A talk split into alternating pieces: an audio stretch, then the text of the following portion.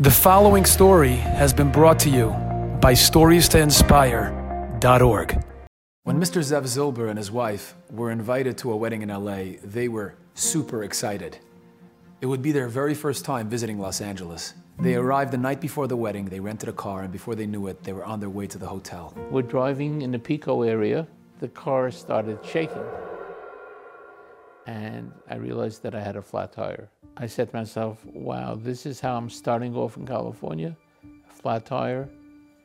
Anyway, I panicked. He told his wife to stay in the car while he goes and looks for help.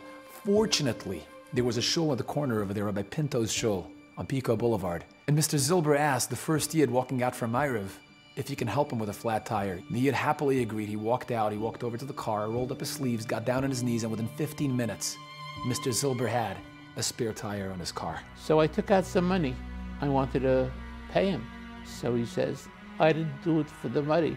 So I gave him my card and I said, if you're ever in New York and you ever need anything, call me. But what can I do for you now? And something about Mr. Zilber's sincere desire to give him led him to open up. And he said, You know what? There's something you can give me. So he says, All I want is a bracha.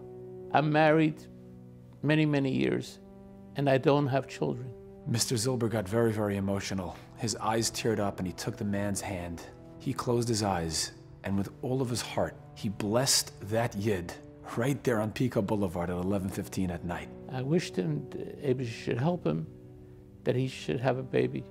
Ten months later, ten months, I get a call.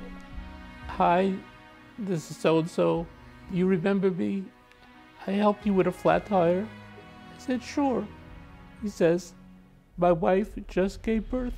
Mr. Zilber professed on camera he's not a Rosh Yeshiva, he's not a Gadol Hador, he's not a Lamed Vav Tzaddik, he's a simple Yid, a Pashata Yid like you and I, who wanted to give something to someone else, to another Yid from the bottom of his heart.